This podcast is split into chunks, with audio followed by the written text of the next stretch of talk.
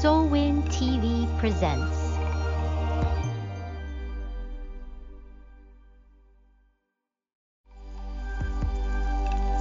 Soulwind TV presents.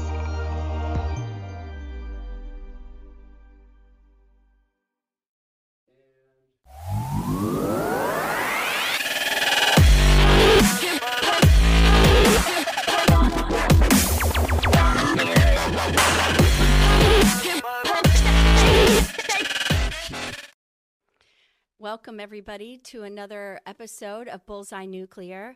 And today we are continuing our discussion on addiction in families. And we have such a special treat for you guys today, and that is Coral Shepard. She is the vice president and the other founder of Empowered to Change.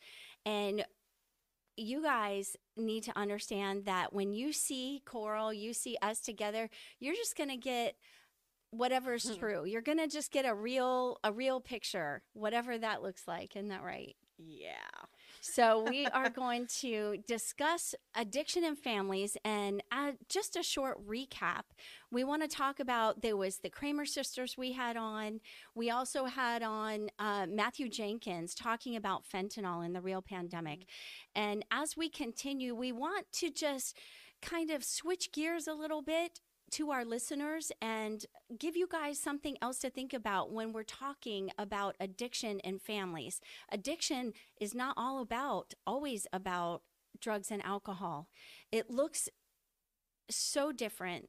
Addiction can look like uh, food addictions, pornography, uh, toxic relationships. So, when we're talking about addiction and families, we are kind of opening it up so that it's not just substance abuse, it's not just alcoholism. And so, we are going to just uh, share about our lived experiences and maybe even just lead up to where our passion is and how empowered to change became to be. So, here we go. Welcome, Well, Coral.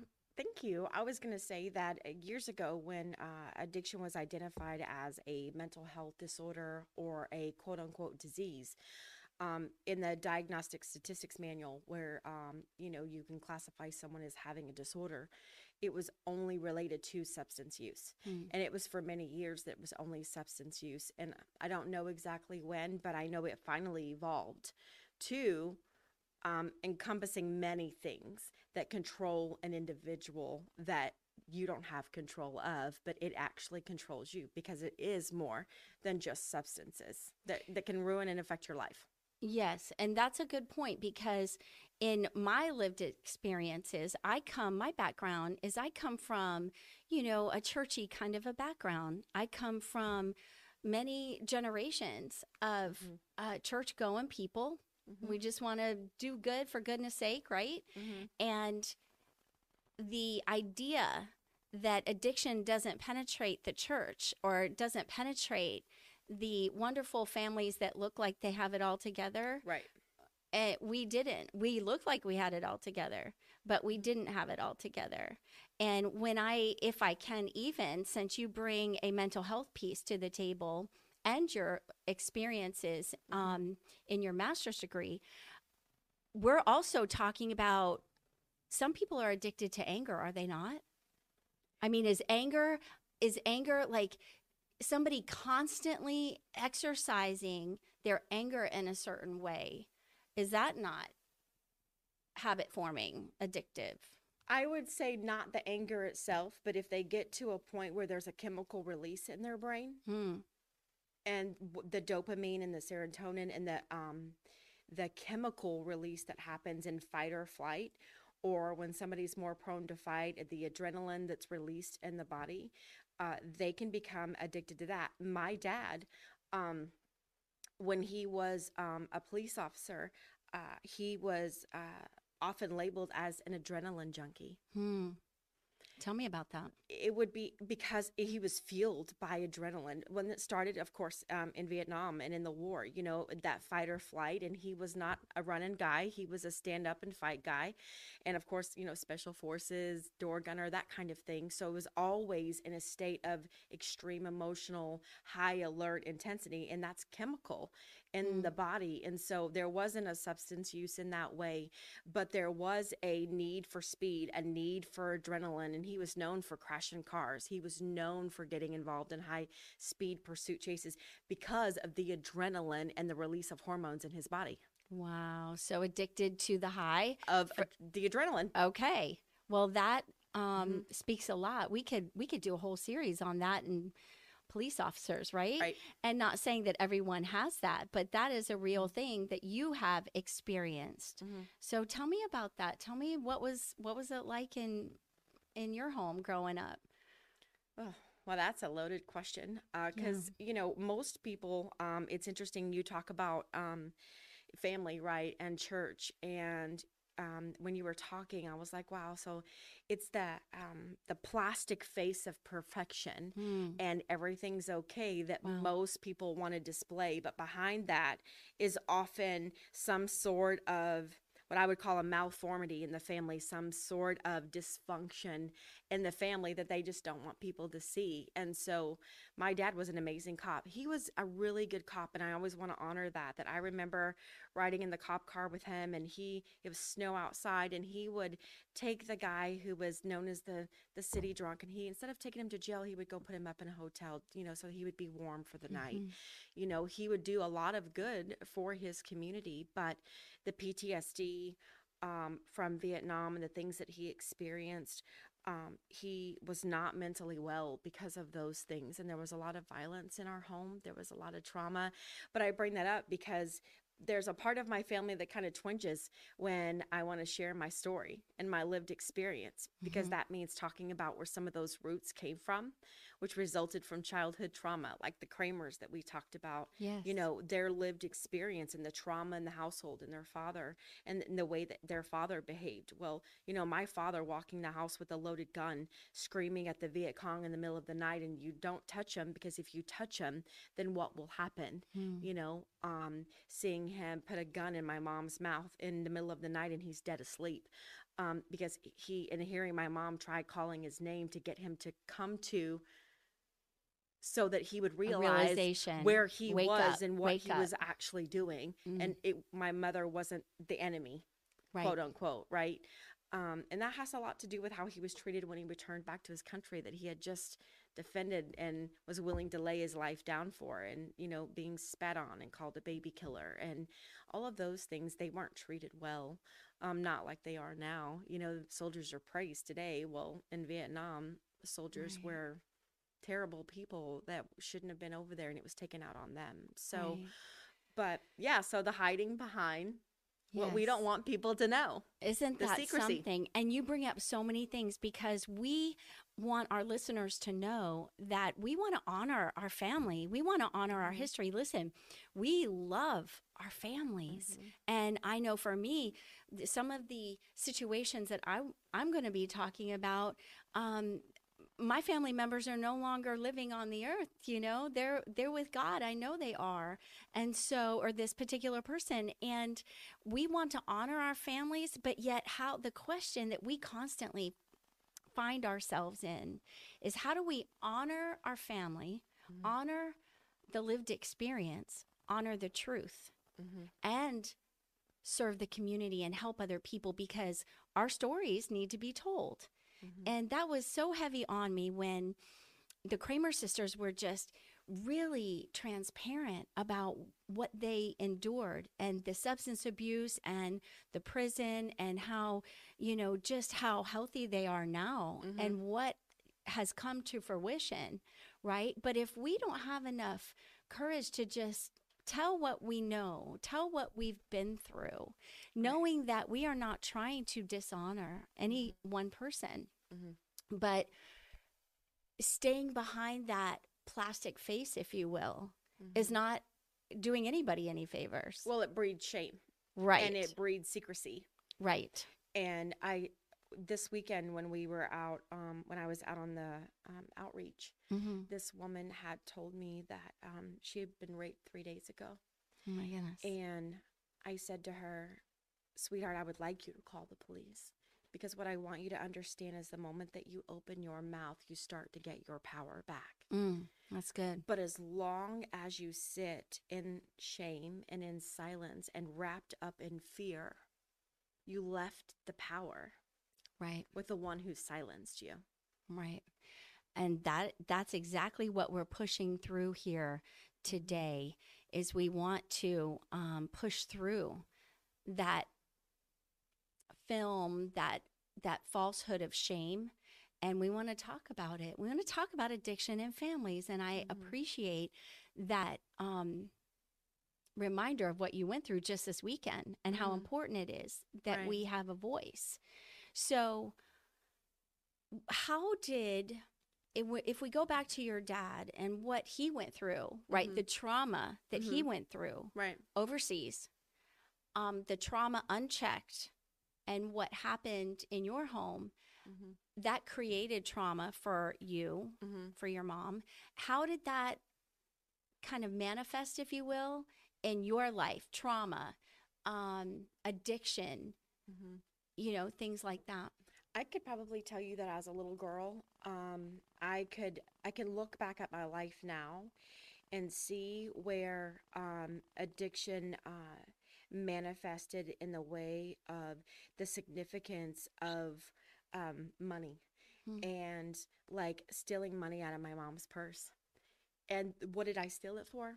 I wanted to be like everybody else in my class, and I wanted to buy a pencil at the school store or I wanted to buy books at the um the book club that was coming through because reading was my escape. I used to get awards in school for reading 500 books because books were the only place that like I could get away from the reality of home. You, you know, Mm. escaping into a good book, you insert yourself there. And so stealing $50 out of my mom's purse because and I don't even know what the value of $50 is, but I'm going Right. to school with When you were it younger, when I was younger and I was like in the 3rd grade. Um because I ha- I got to be like everybody else. It said that I had value. Then I got to get the things that I really wanted, which like a book to get out of where my head was. And so I can look at that behavior and see that it carried me through mm-hmm. All the way. Wow. And the funny thing is, is that, and I hope that somebody can relate to this. Uh, my dad, I, I tell people that my dad, before I was allowed to go out with my friends, my dad was like, okay, well, before you can go out with your friends, you have to ride in the cop car with me one night.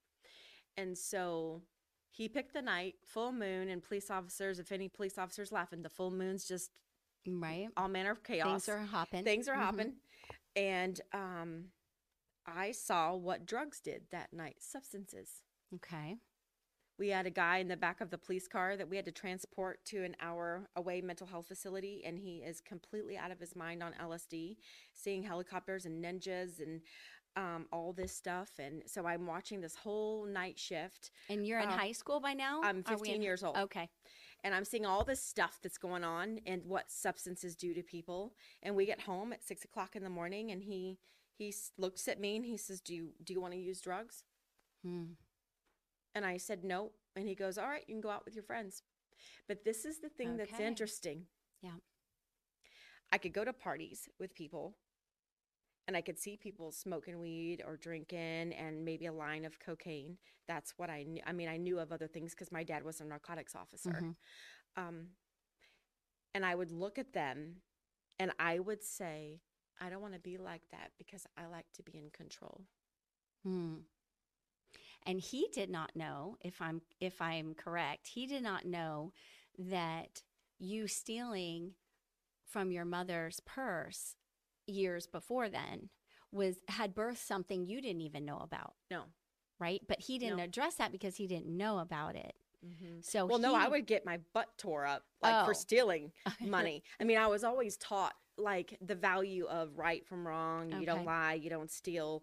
But when fear is the factor involved, Mm, like you know, tell me the truth and I'll go easier on you. Well, I learned very early that it didn't matter if I lied or told the truth if I was still going to get 25 hits with a leather belt. So if I lie and I get away from those hits with a leather belt out of fear of I know what that beating is going to happen and how bad it's going to feel. So you were addicted to uh, lying. too. Right, right. So, like, if I avoid that beating for an hour or a week or two weeks before he finds out what the truth is, then I've escaped it for that amount of time. So, what we're dealing with is we're dealing with trauma, we're dealing with things that happened in your home, Mm-hmm. and then trauma acted out in anger and beatings, hmm and then lying to So- avoid the trauma, to avoid the trauma, Mhm. and stealing to fill the void. to fill the void of wanting to be like everybody else and quote unquote normal. okay. Why can't I do like they do? I, I didn't have overnights with friends. I didn't spend the night with people. They didn't spend the night with me. We went to school. We came home. We didn't do after school programs or sports or any of those things. We were isolated. You you go to school and you come home. You go to church and you come home, and that's all you do. Now, and if I ask you anything that you just don't want to answer, just tell me to move on, okay? Okay. just go move on move on child um, but when you talk about the 20 lashings Mm-hmm. how did that affect your everyday life how did that affect school how did that affect you because i really um, i know very much your story Mm-hmm. but i i believe that as we're discussing addiction in families it's very important that it it comes in layers there's Mhm. no oh well addiction is a b c this happened d e f and it Right. all is so nicely in this bow that we're going to say this is why i'm addicted to these things Mhm. right so you are just surviving watching things in your home like your dad with a loaded gun you're watching things that maybe you can't process Mm-hmm. and then you're lying you're stealing and then you're getting your butt whooped and i'm not talking a spanking No, I would get 25. I would get 25 hits with a leather belt until he couldn't count anymore. He didn't have any energy. at elementary school age Oh, yeah, from probably four years old until I was 12 or 13. And then when you graduated at that age, he would just hit you in your face. So how did that affect you even as a little girl? And I know we're bouncing around a little bit, but I'm I'm trying to go, okay, what is this layers of foundation Mm-hmm. um, that you didn't, of course, even see as a child, Mm-hmm. but you're in elementary school. How did that affect your school? The Oh. beatings and things. You know, it's interesting because um, you, you said that um, you my master's degree um, when I was taking um, marriage and family therapy, and when I was taking childhood development classes, um, I could read these books, and I was like, oh my gosh, that explains me like wetting the bed until I was seven yeah. and not sleeping at night. And like I was a DNF student. Um, I got held back in the fifth grade. Um, I because that was where I could sleep. Mm-hmm. Mm-hmm. School was where I could sleep because that's where peace was was at school Wow. and not in some fit of rage where um, I watched my dad rip the bar off the in out of the living room because him and my mother had gotten into a fight and she comes outside and her shirt is ripped and her lip is busted um, and we're standing out by the street at the street listening to them fight and we're out by the street and I don't know what they're fighting about but she comes outside and tells us to get in the car that he needs to cool off and we come back home. When we come back home and we walk inside he's literally cleared every dish out of the cabinet. They're shattered on the floor. The bars ripped off the wall. And, and so it's like okay so i know what that anger produces. Mm-hmm. even 25 hits. Uh, like i couldn't sit on my bottom at times because of blood blisters from the leather belt that I, there we laugh now as kids as adults my sisters and i but there are times where i would have danny miller from the his name on the belt. Oh, on your body? On my body. From the beating. from the beating. And i and i will say this not in my father's defense but out of four children i was the strong-willed right. That doesn't surprise me, but out, out of knowing the four, I was the one that if you tell me no, I'm gonna do it anyway. right. I'm Right. gonna do it anyway. Tell me no, and you're gonna make me do it more. Mm-hmm. Like you said, I can't do that. mm, so I'm going to do it anyway. So you missed a lot of school, uh, that which also contributed to those Mhm. poor grades. Right. Why did you miss school? Not being able to go to school because I couldn't sit on my bottom. And and your dad was known as a, a police officer. Oh yeah, he was a well-known police officer. So, So there was like I could. There's secrecy. I couldn't go to school and tell them what was happening in my home. I, I remember years later, um, when I tried to get help and I knew that I was not well before my incarceration. I went to a counselor, and I was talking to her about some of the things, and she said, "I knew your dad very well." And I don't know that I would have believed if you would have said. really because everybody in the community knew him and would never have believed Yeah, what was going on he was a stand-up behind guy. closed doors. Yeah, he was a stand-up guy. So, would you say, Coral, that the secrecy is one of the foundational factors that contribute to addiction because the secrecy keeps everything unchecked? No Well- accountability, right? Well, I don't know that it, it's a contributing factor to addiction, but it's certainly a contributing factor to not wanting to share or to talk to people about what's happening to you. Because there's so many families that are told, um, you know, talk about what happens inside of our house. What happens in our home stays in, our, our home. home. Yeah. So that creates space that says, I can't tell anybody what's happening in our home. And then there's the element of would they even believe me? And then when you have to stay home, you know, week after week because you have marks on you, Mm-hmm. then there's, you know, you're watching your parents say a lie, right? Mhm. Oh, she's not feeling well Mm-hmm. or she's sick.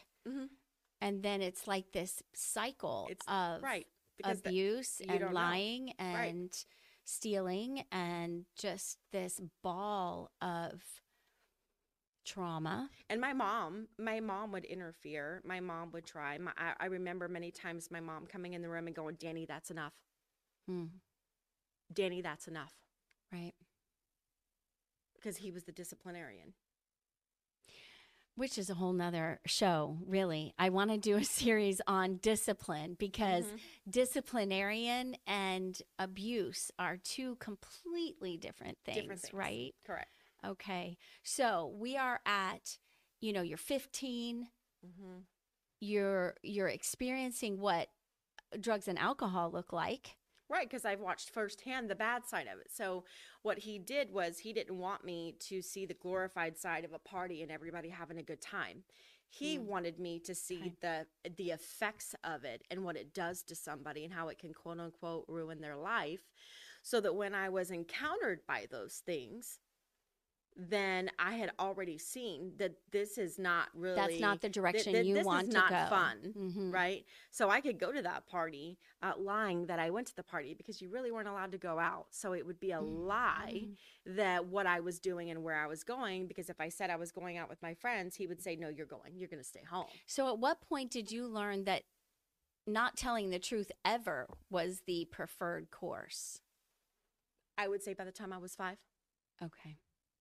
To the point where as an adult, I remember um, my first husband, um, he did not understand why I would lie whether or not I paid the electric bill.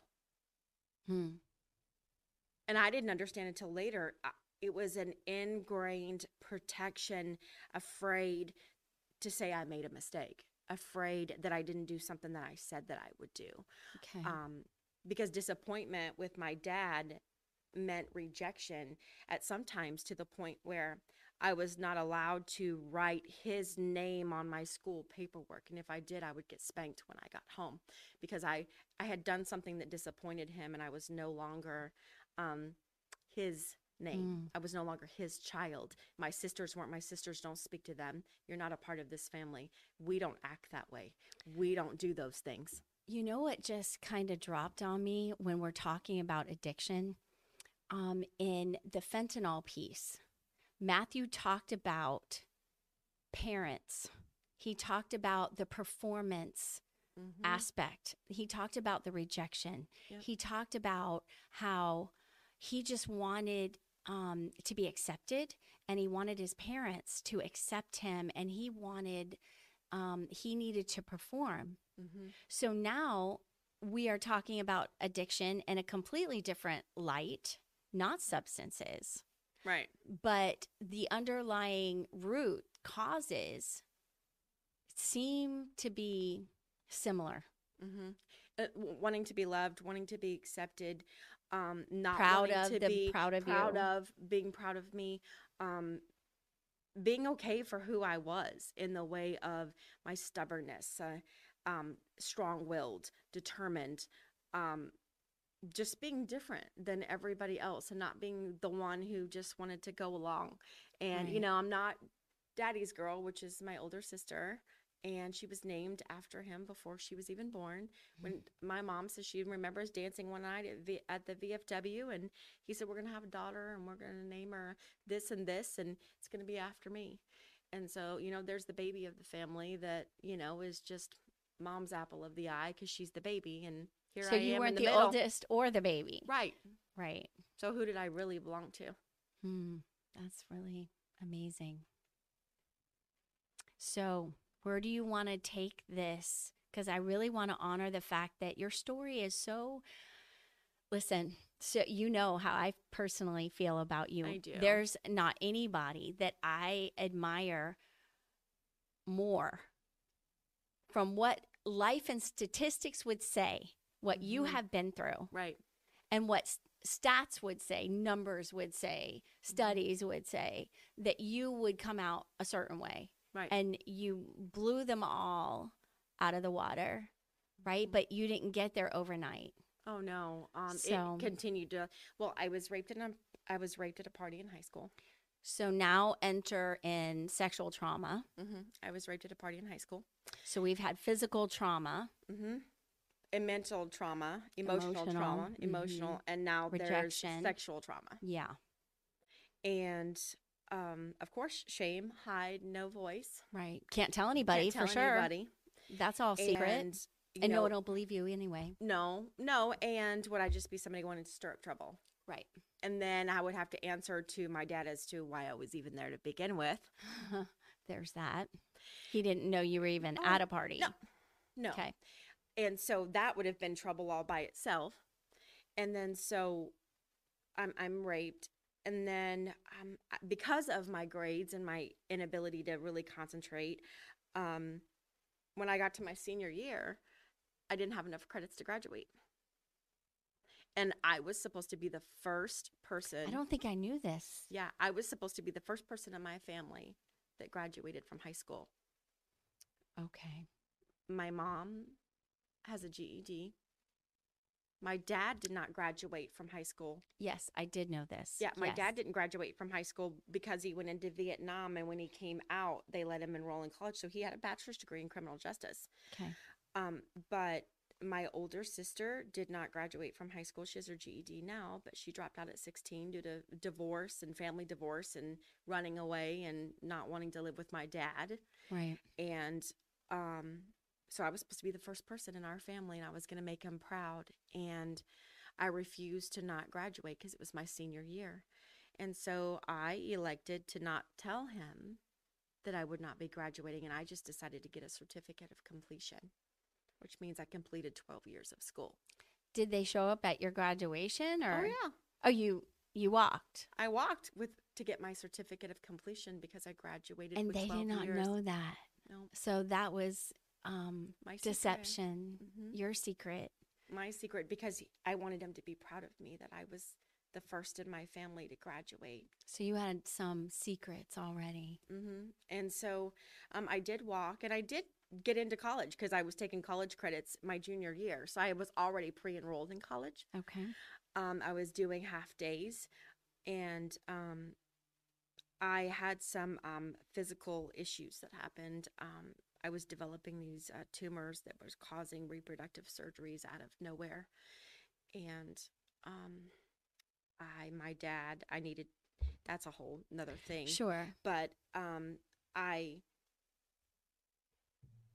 at that time, I was managing. My dad had a nervous breakdown on my fifteenth birthday Okay. barricaded himself inside the police department and threatened to kill everybody. And so they forced him into retirement. So public humiliation. Yeah. So Did they- that yeah. come into Oh, yeah. play also? Yeah, so they they forced him into retirement, and um, we bought property and moved out in the country, and so there's some further isolation. And it, there was at one point he became, uh, you know, unable to pay his own bills and things like that. So I started taking care of the household. So there's Mhm. that additional responsibility with myself and my little sister, and it was just us and him. Mhm. And so, you know, his mental breakdowns, his isolation, he would go like two weeks without speaking to us, without talking to us. And at that point, um, the addiction transferred from um, still, still lying, still trying to survive, quote unquote, um, but not so much money anymore because I'm managing all the household money and his disability and making sure bills were paid. But now, um, every time he would fly into a fit of rage and I knew that he could become dangerous, I would get my little sister and we would drive to the little country store and we would buy all the little Debbie cakes that we would we could buy. The 25 cents and we would sit on the side of the road and eat them until we were sick. Okay. So enter in food addiction. Mm-hmm.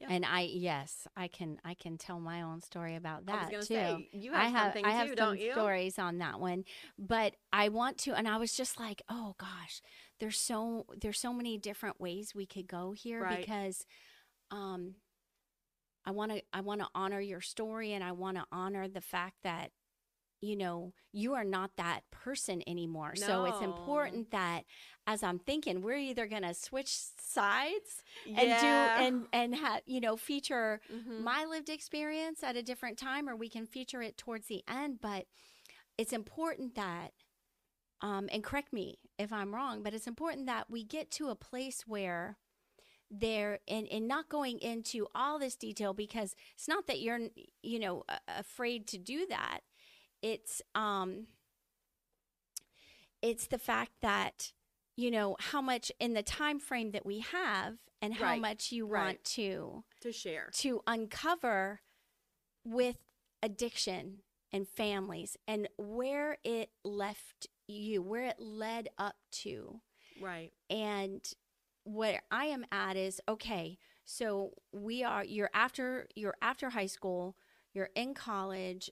Um, are you married at this time? I am married. Well, I got married because uh, the doctor, after my first surgery, was like, "You're gonna have a problem trying to have children," and I Mhm. wanted to be. I wanted to be a mom. That was my Right. goal in life was to be a mom. And so you didn't have a career path, you just wanted to be a mom. I wanted to be a mom, Okay. and I wanted to have kids. Mhm. And uh, the doctor was like, "You should get pregnant so, because you should start trying because it's going to be hard for you with only one ovary."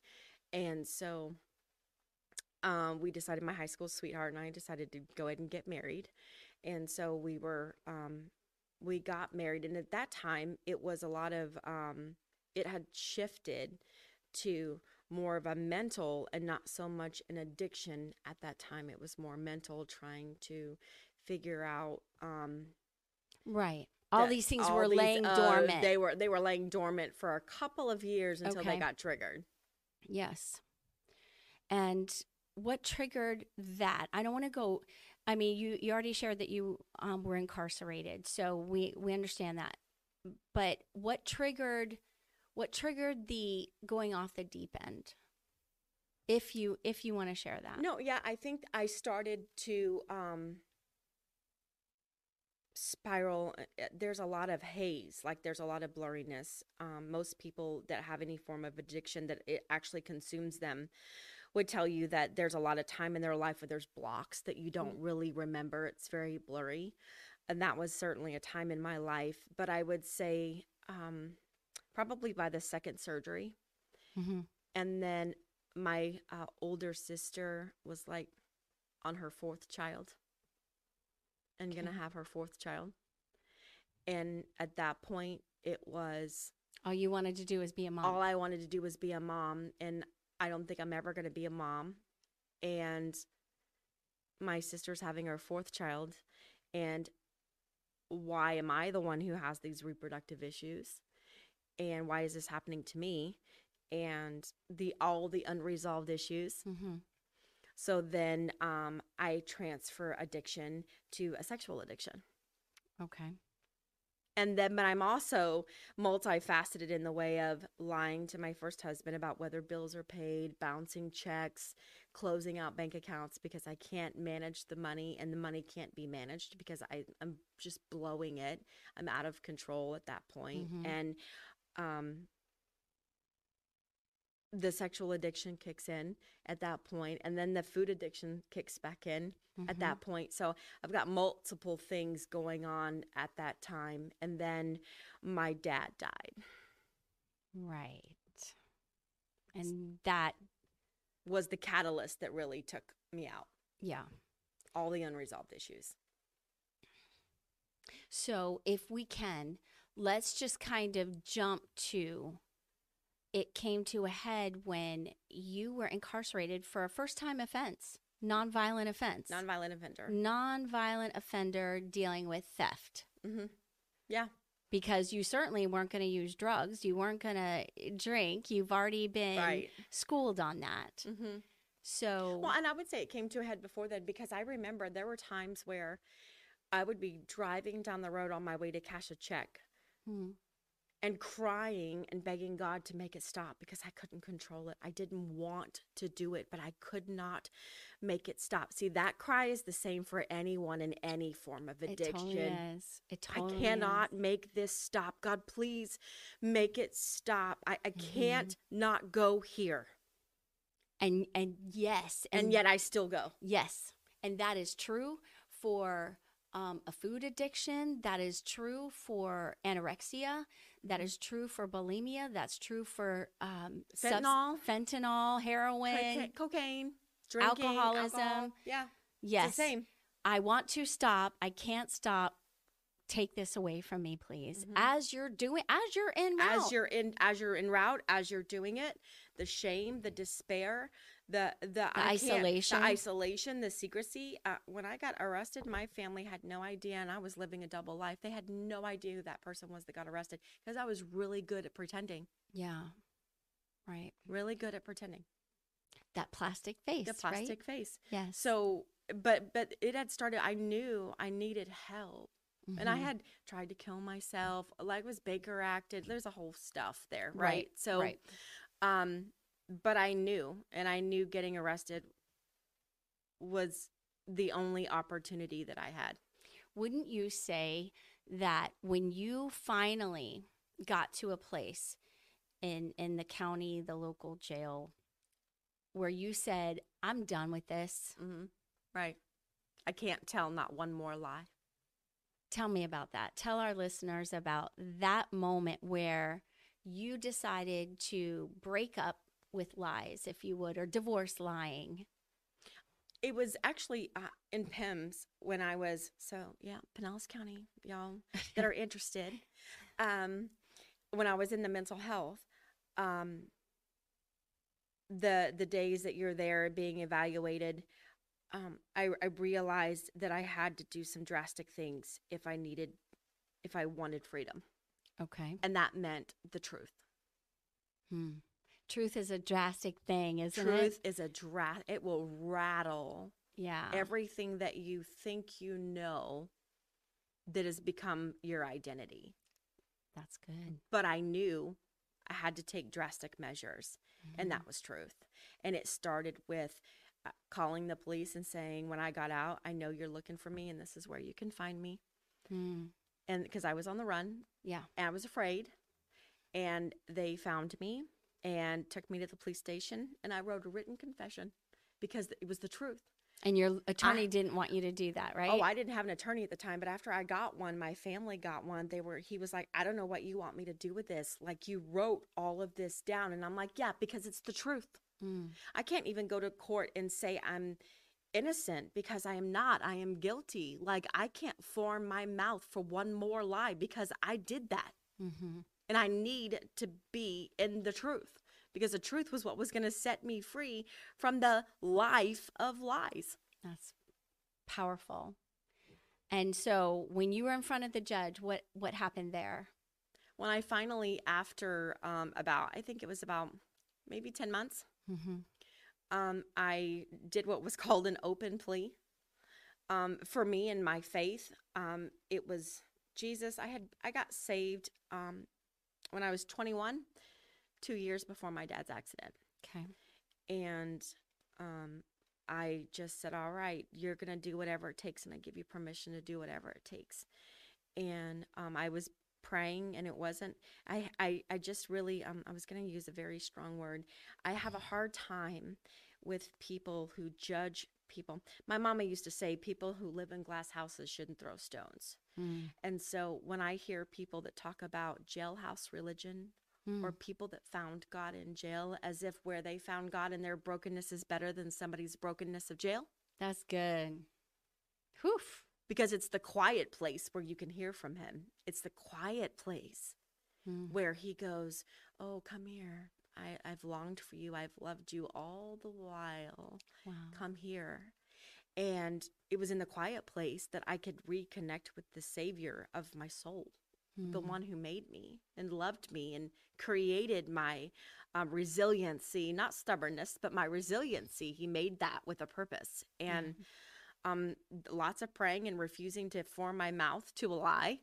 Um, threw myself on the mercy of the court, did an open plea, knew that I could face 42 years in prison. Because the theft was a lot. It was. It was a I lot. I mean, it's public record. I have a. It's a first degree grand theft of um hundred thousand dollars or more, and um, I knew that that's what God was telling me to do. Mm-hmm. And I wrote a letter to my family, and I wrote a letter to the victims, and I apologized. And I remember thanking the judge. Uh, because what he was about to do was give me a gift that I had never known, and it was about to find out who I really was because I was walking in truth and I spoke truth and I lived in truth. And so all that would lead me was who was I really? Right. And so, not every not not everybody else's idea. so this was what, 15 years ago? No, Are we 20, 20 years ago? 23. 23 years ago. Mm-hmm. And what did that judge do? So here's somebody that is open plea, admitting to guilt, throwing yourself at the mercy. And he wouldn't he wouldn't listen. My attorney tried to get a um I had a mental health evaluation. I was diagnosed with all of these mental health disorder, binging without purging, uh PTSD, uh borderline personality disorder, Okay. um, there were all these uh, mental health disorders, and the judge would not even listen because I wanted help. I wanted help. Yes. And he said, You'll get all the help you need in the Department of Corrections. And he. like that's gonna really help. Right, right. And so um, he sentenced me to five years in prison, followed by 10 years of probation, followed by $195,000 in restitution. And he said to me, I will see to it that you are ruined for the rest of your life. Okay. So let's I have to pause there for just a second. We have somebody in the judicial system speaking to somebody that has had multiple traumas, a victim of child abuse, sexual Mhm. abuse, multiple things. Uh, Mental health evaluation shows Mhm. that those diagnoses Right. not a violent criminal. Not nobody else was harmed. I no, mean, because the only yeah, person I was hurt, I would hurt with myself. I would sit in a corner and pound my head with my fist in fits of rage because I didn't know what to do with. it. I would pull my hair out. I would self harm but hurt no one else. so we have a judge that literally looks you in the eye because of theft, and I'm not. Nobody is. No, I'm not downplaying. Nobody's No. downplaying anything. I mean, if you, if you, if anybody really knows Coral, you'll know um, that she takes full responsibility and second chances, redemption, reconciliation, Mm-hmm. all of these things is what she lives out in her own life every single day. But when we have a judge Mm-hmm. saying, I will see to it that you are ruined. ruined for the rest of your life. I will, n- because those are the last words that I heard. And I don't even remember. Um, all I remember in that courtroom was walking to get my fingerprints. I don't remember how I made it back to Falkenburg jail.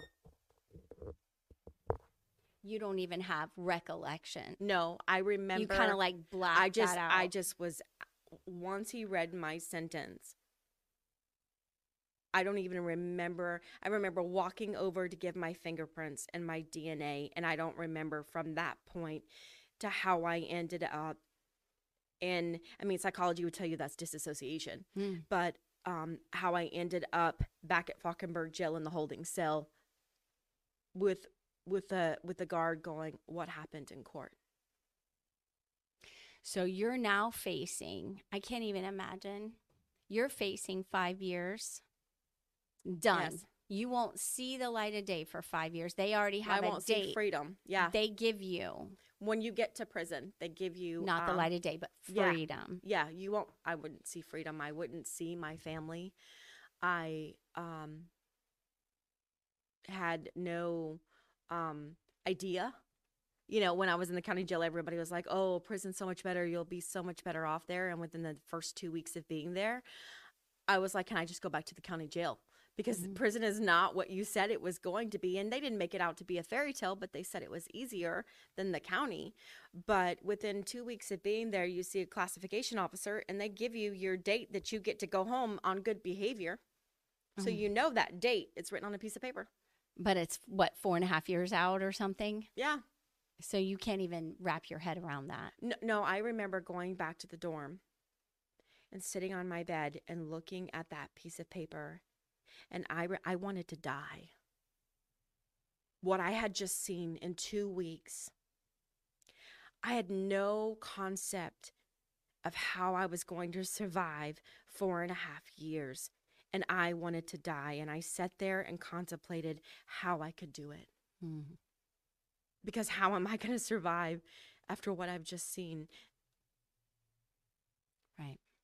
The way that guards were treating women, the things that they would say, the um, the way that guards were having sex with women, the the the um, guards watching you in the shower, and the inmates fighting with one another, and just the things that go on inside of an institution. And and I'm gonna do four years here, Wow. four and a half years here. Right.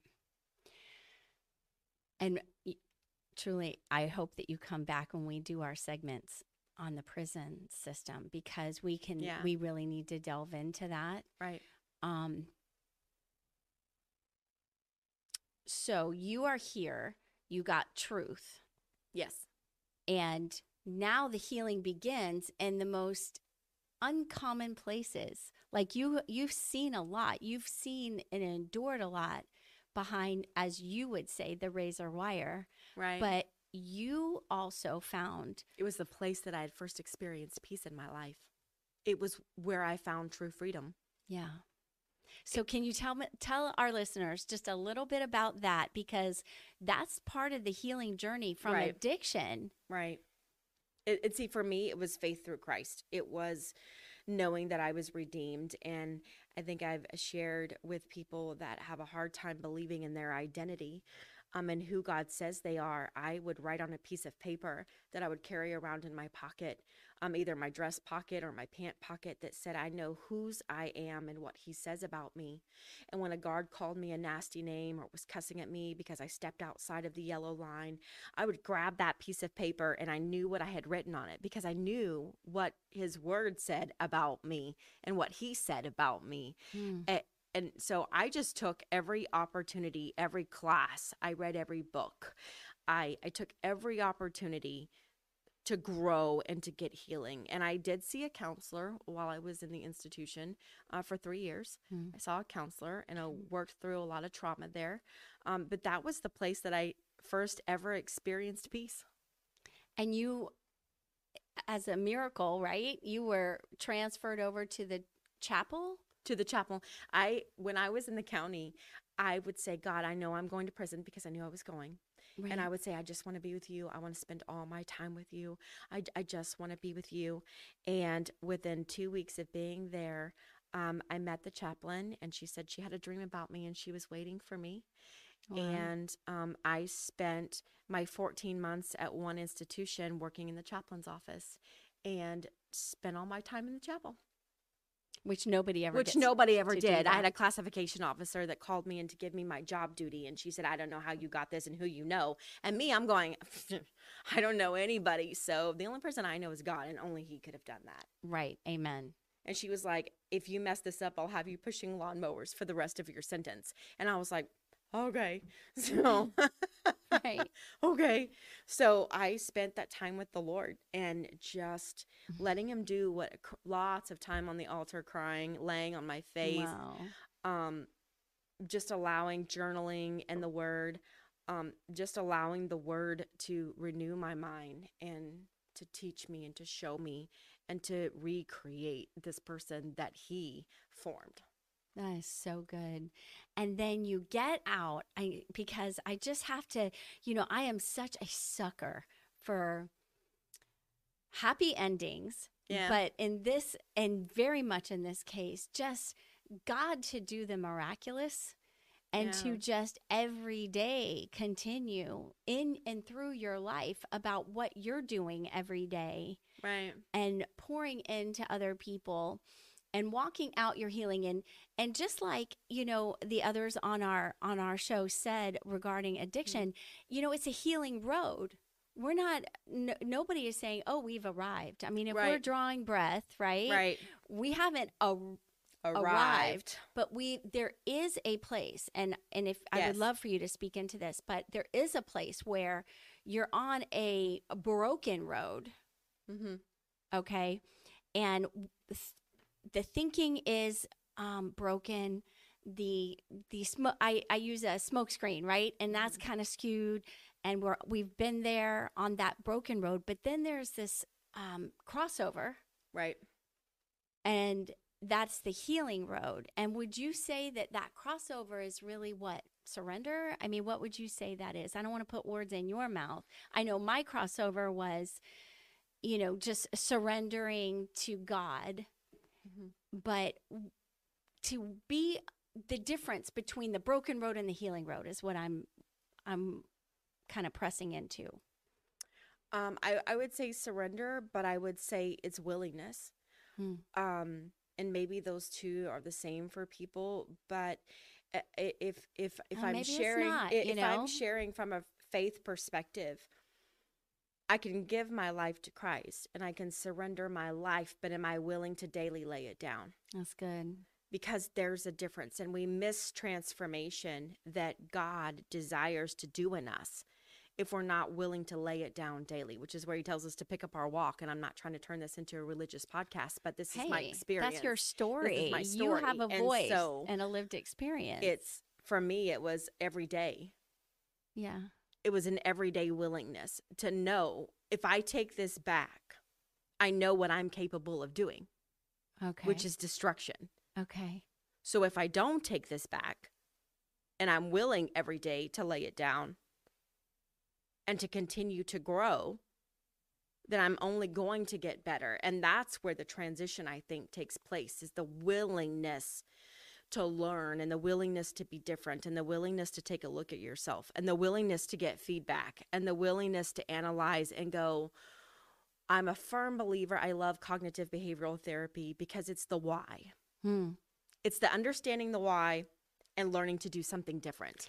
And would you say that because you've learned you every day you your willingness to lay the old down, picking up the new, would you say that the old is like dead? Would you say that? You know, yeah, I love that uh, because this weekend when I was at the outreach, Okay.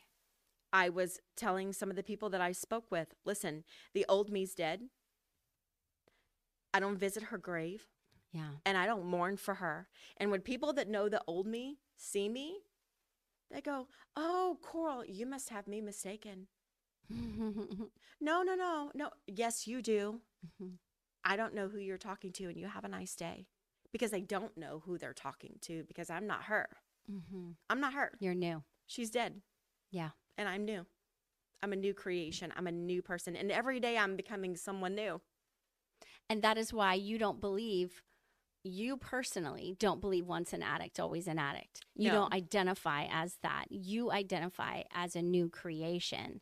Because- someone who is living a life recovered. Okay. I'm not living a life of recovery. No. I am living a life recovered. I'm living a life redeemed. I am living um, in the power of Christ in me. And those things um, I, I share with people in recovery um, if we live by the principle that Paul says, not all things are lawful for me. Well, all things are lawful for me, but not all things are permissible for me. Mhm. Or all things are All things are permissible, but well, not, beneficial. beneficial. Then we right. understand that just because I can does not mean that I should. Yes, yes, yeah. Just Good. because I can does not mean that I should. Mhm. So if I understand those boundaries, then I understand the boundaries have fallen in pleasant places for me and I get to receive the inheritance of the Lord because I trust the boundaries that he gave me. That's good.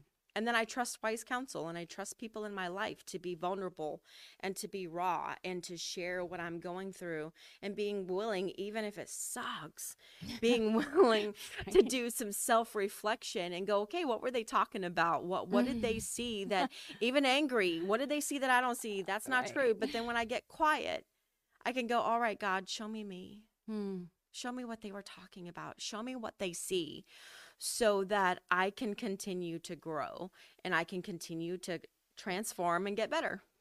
And so the hope you are a walking inspiration, um, not just for people like me Hmm. and me personally, but everybody that you come in contact with. Because I don't know anybody who decided to discredit what a judge would say Mm.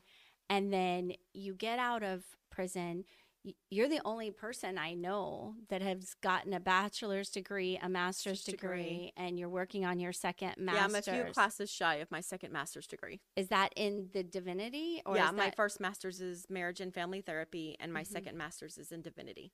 and if you got a phd what would that be in Probably um, human services societal transformation. hmm.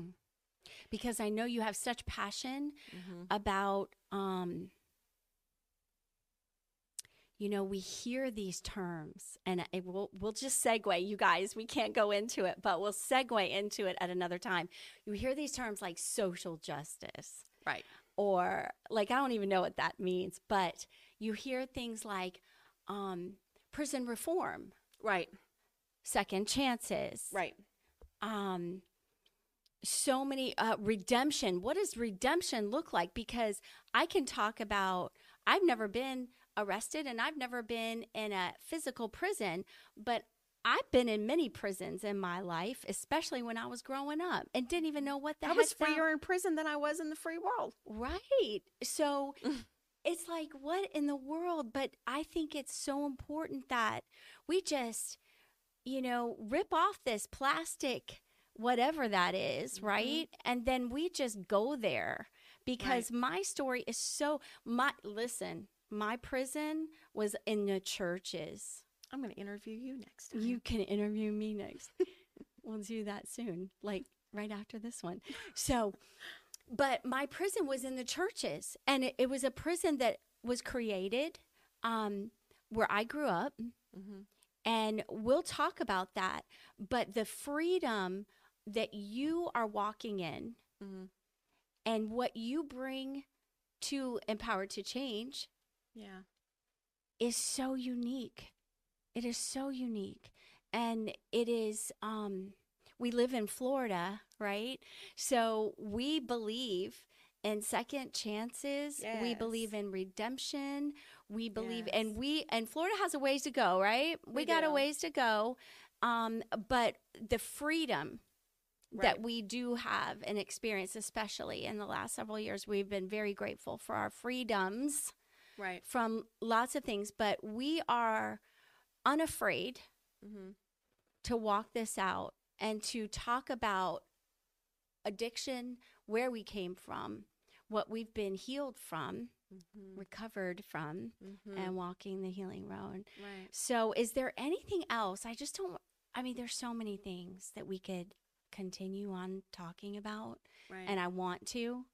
Um, but is there anything that you would like to say just to the listeners that maybe have a similar story? Maybe they have addiction um, to other things that we haven't even talked about right. yet. Right. Is there anything that you want to impart as we close? I want you to have the last word. I would say that the shame that you struggle with is the shackles that keep you. Hmm. That's good. And And the fear of what other people think. Right. Because that brings the shame. And what if they know? And if you're really tired and you're sick and tired of being sick and tired, and you really know that there's got to be something else, then don't isolate. Reach out for help. Hmm. Reach out for help. And if you think that no one is going to listen or people are going to judge you, then I'm sure our contact information Yes, is reach out to us. Reach out to Mhm. us and we'll talk. Let let us talk to you. Let us encourage you. Um, there is hope. Yes. There is hope. there is hope and i would say reach out uh, via email um, only because we want to give everybody time and we want to address anything but it's like it's a little crazy town right now but right. thank you for that and um,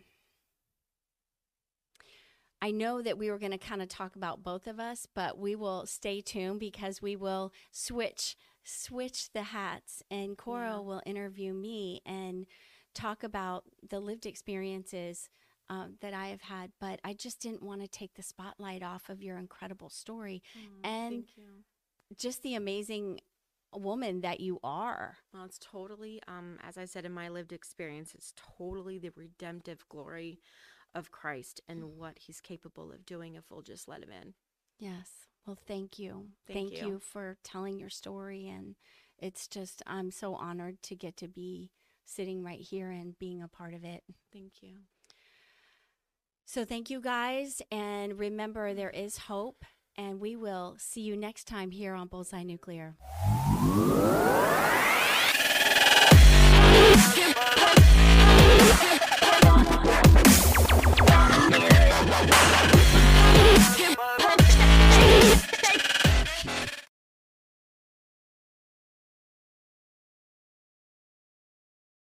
Are you feeling broken or lost? Are you struggling to find a community of like minded women? Come join us on Soulwin, Shining Our Light Women's Inspiration Network. Soulwin women have come out victoriously from their dark places and now use their God given gifts to shine their light to the whole world. Get your free 30 day trial today. Go to www.soulwin.tv to subscribe now. Are you feeling broken or lost? Are you struggling to find a community of like minded women? Come join us on Soulwin, Shining Our Light Women's Inspiration Network. Soulwin women have come out victoriously from their dark places and now use their God given gifts to shine their light to the whole world. Get your free 30 day trial today. Go to www.soulwin.tv to subscribe now.